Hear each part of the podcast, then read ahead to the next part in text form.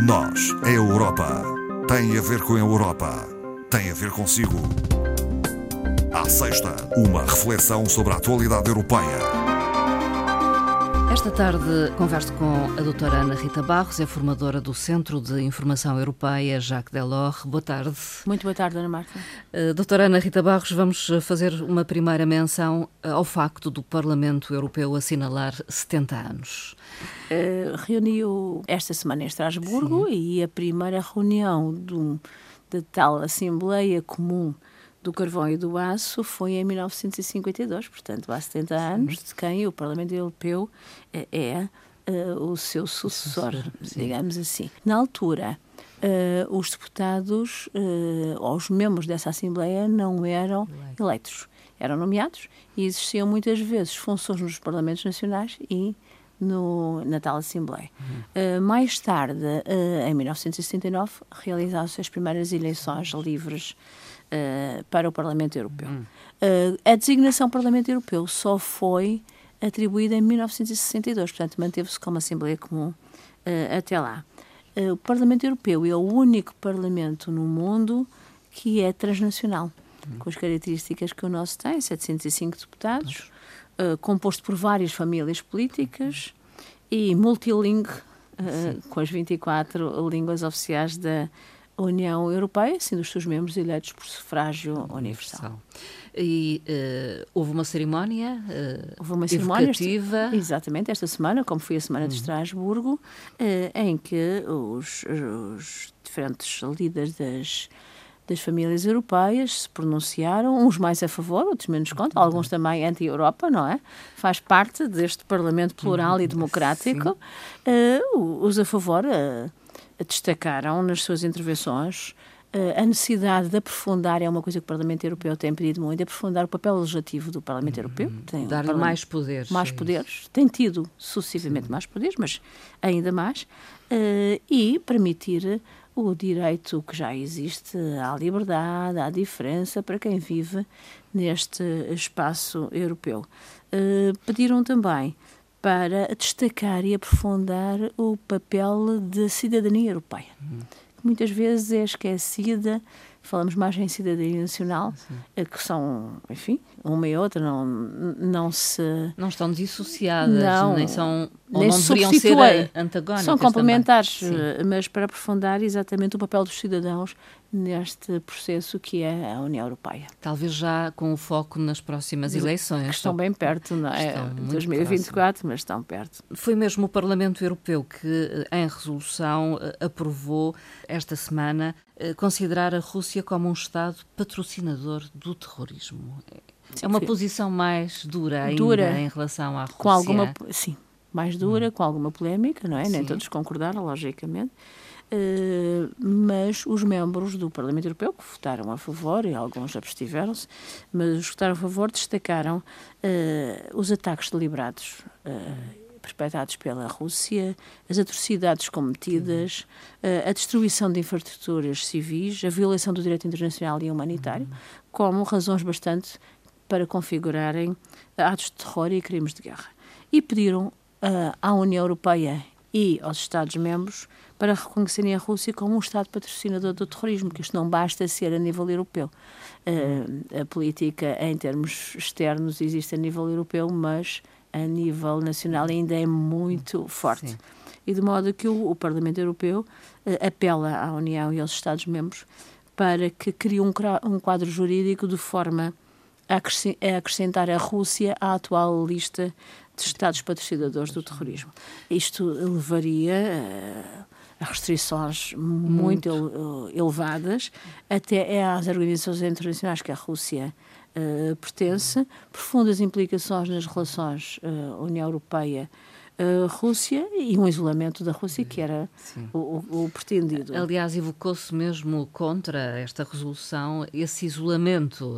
Exatamente. Até para a resolução do conflito considerou-se que não seria favorável. Não seria, não seria oportuno, ne, oportuno, Neste, neste momento. E até muitos membros do Partido Socialista hum. Europeu que até são contra esta invasão, mas que acharam que neste momento podia levantar uh, outras questões ainda mais complicadas dos que já existentes. Vamos ver o que é que decidem. Uh, uma, uma das medidas que o Parlamento, uh, nesta sequência, apelou aos Estados é que investiguem e previnam a aplicação de sanções que muitas vezes a União Europeia uh, define, como já definiu o nono pacote, não é? que ainda claro. também o Parlamento pede para que seja complementado, mas muitas vezes não é aplicado, como nós sabemos, nem de igual forma, nem por alguns Estados-membros. Portanto, o Parlamento faz um apelo também uh, nesse sentido. coerência, no, no fundo. E aplicação. aplicação efetiva, exatamente, para dissuadir uh, a, a, Rússia de, destas atitudes que tem tido. A Comissão considera insuficientes as reformas eh, da Hungria e condiciona ou poderá vir a condicionar uh, a libertação de fundos a este Congelou Estado mesmo. Membro. Congelou. Congelou mesmo.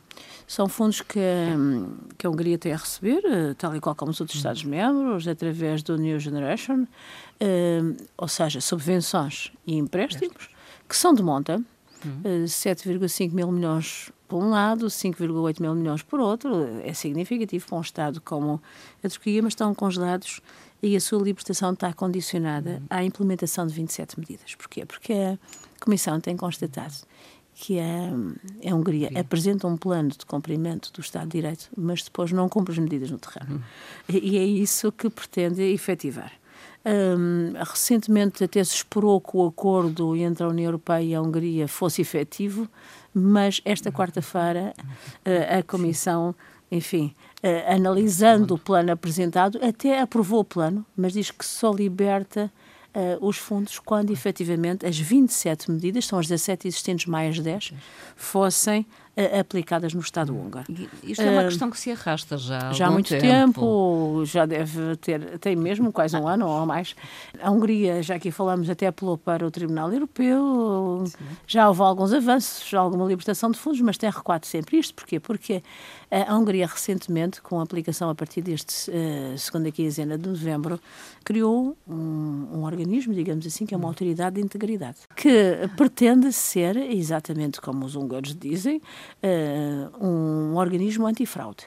Só que os elementos nomeados são pelo governo húngaro dependem do governo húngaro que os pode afastar. Portanto, a União Europeia põe em questão essa autoridade e efetiva, a independência. É, é, a efetiva independência e transparência dessa autoridade. Além disso, também tomou uma medida recente em que o próprio governo, não é o Parlamento, é o próprio governo, pode rever a, eh, a decisão de um procurador ou seja, com o processo judicial, enfim, uh, é principalmente em termos uh, judiciais que está o âmago de, deste conflito. No âmbito do Estado de, de direito. direito. Exatamente, no âmbito hum. do Estado de Direito. Agora, uh, a Comissão propôs, tem que ir ao Colégio de Comissários, vai com certeza na próxima semana, e depois tem que ser aprovado por maioria qualificada e pelo Conselho. Esperemos por dezembro para ver o que é que acontece. O Conselho que é constituído pelos, pelos políticos, mais, não é? Mais altos representantes Por, dos Estados. Dos Estados, membros. exatamente. Os chefes de Estado e governo. O que, o que é que acontece? E a Comissão Europeia diz exatamente isso. É que uh, o governo húngaro naquelas decisões em que é preciso a unanimidade, normalmente negocia a libertação dos fundos versus o seu voto pela unanimidade. Enfim, são estas negociações e nós sabemos depois as implicações que isto tem, que efetivamente nunca se aplica aquilo que são uh, as medidas preconizadas e que o Estado húngaro, enfim, põe no papel, mas depois não transpõe para o direito nacional. Doutora Ana Rita Barros, há uma nova regulamentação sobre o azeite. O azeite. Para já, para dizer que uh, a Europa, os países europeus, são responsáveis por cerca de 69 a 70% da produção mundial de azeite, entre os quais Portugal, não é? Sim. Portugal não é o maior produtor. O maior Portugal, pro... Espanha, Grécia? Espanha, Espanha é o primeiro, Espanha? Itália e Grécia. Hum. Portugal está uh, um pouco uh, depois. Mas é toda aquela bacia Sim. do Mediterrâneo que, hum. que produz Sim. azeite.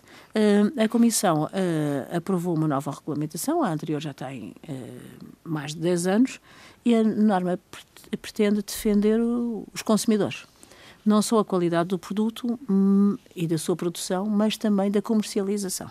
Atualmente, em alguns Estados-membros, é permitido juntar óleos de origem vegetal ao azeite. Uh, outros, outros óleos? outros lojas. Em Portugal não é permitido, não, em Espanha também não, mas outros é permitido. E então a, a, a Comissão vem exatamente regulamentar e dizer as condições em que isso pode ser produzido, porque o que é que acontece é que os países não podem vender internamente, que é o caso de Portugal, mas podem produzir para exportar.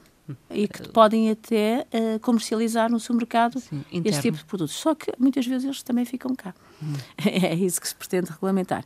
Uma outra hum, parte interessante do, deste normativo eh, europeu eh, é que é proibido o, a comercialização do produto de azeite em, a granel. Hum. Os ambientalistas não gostaram muito, nem gostam, exatamente por causa das embalagens, Embalagem. os gastos, os plásticos, não só tudo, é a embalagem. Mas uh, tem-se detectado uh, alguma fraude, fraude. Na, na, comercialização. Para garantir também a qualidade do produto que chega aos consumidores, foi reforçado o fecho da embalagem para garantir que o produto chegue em boas condições. Uma outra parte também que é inovadora nesta a regulamentação é a, a, parte da informação. Portanto, a informação ao consumidor uhum. tem que ser Precisa. Precisa, tem que indicar claramente as condições de armazenamento. Alguns azeites fazem isso, outros, hum. outras marcas não. Uh, e se houver mistura de azeites de produção em vários anos, tem que ser a porcentagem cada um e o ano de produção. Hum. Enfim, é uma de normativo. Além disso, uh, também se aplica às embalagens de produtos de conserva que levam azeite. Hum. Nesse caso, a informação deve detalhar a percentagem do líquido azeite no produto total. Portanto, umas novas normas, com certeza Sim. Portugal vai aplicar como produtor. Claro que isto não é de imediato, mas uh, vem garantir que o produto que nós consumimos, e nós consumimos muito, é de qualidade. É, é de qualidade e defende os direitos dos consumidores. Hoje assinala-se o Dia Internacional contra a Violência uh, das Mulheres. Das mulheres. A Comissão Europeia anunciou a criação de um número, é a principal novidade, um número europeu harmonizado para que as vítimas de violência o possam utilizar em todo o espaço europeu. É o 116 016. Uhum. Uh, as mulheres vítimas de violência podem ligar para este número e podem pedir aconselhamento e apoio. Uhum. Uh, é de notar que em pleno século XXI continua a existir cada vez mais violência contra as mulheres. Registra-se em todos os países europeus. Uma em cada três mulheres ou sofreu ou sofre de violência e agora há um outro tipo de violência, que é a violência online, normalmente contra Sim. mulheres jovens. Uhum. E que está indicado que uma em cada duas jovens é vítima de ciberviolência uhum. com caráter sexista, Sim. o que é preocupante. Não? É?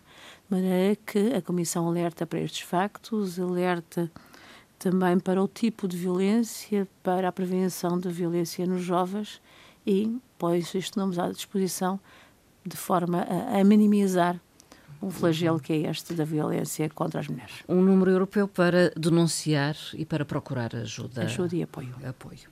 Há um programa dirigido a jornalistas uh, da União Europeia. Não, não, não uh, jornalistas locais e regionais. Faz favor de se candidatar até o dia 21 de dezembro, às 4 horas da tarde na região, 5 horas em Bruxelas, portanto o melhor é contar 21 Sim. de dezembro de manhã. Uh, é um programa interessante, destinado a jornalistas, e o programa chama-se Eu in My Region, uh, Media Trips. Tem por uh, objetivo aprofundar os conhecimentos sobre política de coesão. Por isso é que é o poder regional e local e a aplicação dos fundos da União uhum. O programa consta de duas sessões online, cada uma de três horas, nos dois dias prévios à deslocação a Bruxelas. Mais dois dias de deslocação Sim. a Bruxelas. O programa é extensivo desde fevereiro até abril, uhum. portanto, no 2 próximo. e 3 de fevereiro, melhor reservar já na agenda. 2 e 3 de fevereiro, depois meados de março e final de abril. Eh, é uma questão de se candidatar. Cada a União Europeia, através da Comissão, garante a deslocação este dia.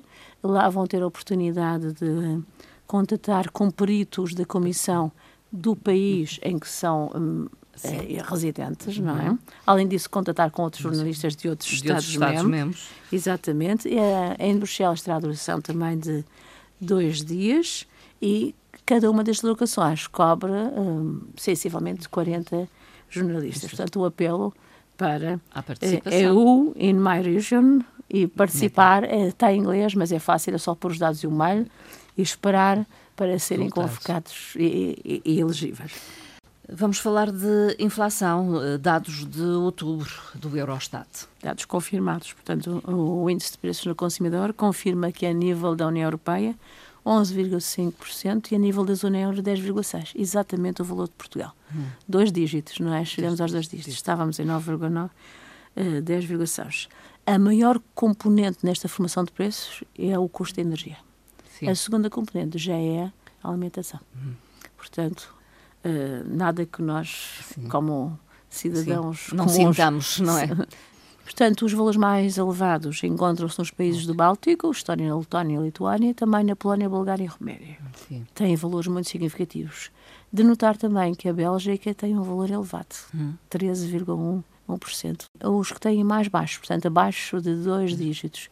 A Espanha, a França em primeiro lugar, a Irlanda, a Grécia, Malta, portanto, os países do Sul. Sim. Menos energia. O caso da França, embora seja um país muito Sim. industrial e, e, de grande dimensão, é por, pelo facto de ter uh, energia atómica através das centrais nucleares. nucleares. Exatamente. É aí é um que faz baixar. Uh, tanto é que a França a ia desativar as centrais e agora nem fala nisso, não é? Sim, sim. Faz, faz diminuir bastante a factura energética. Eh, algo que vamos continuar certamente a acompanhar. Vamos terminar a nossa conversa, doutora Ana Rita Barros, com uma frase. Exatamente, da primeira-ministra francesa, Elisabeth Borne. É a primeira-ministra que normalmente estamos mais habituados a aparecer o Presidente da República, mas esta semana proferiu exatamente perante o Parlamento Europeu a seguinte frase. Não podemos perder de vista o que é a Europa. De onde veio e para onde vai. A Europa tem o seu passado, mas também tem o seu futuro comum. Elizabeth Bloch. Doutora Ana Rita Barros, ficamos por aqui na nossa conversa. Voltamos em breve. Muito obrigada, obrigada. Ana Marta, e boa tarde.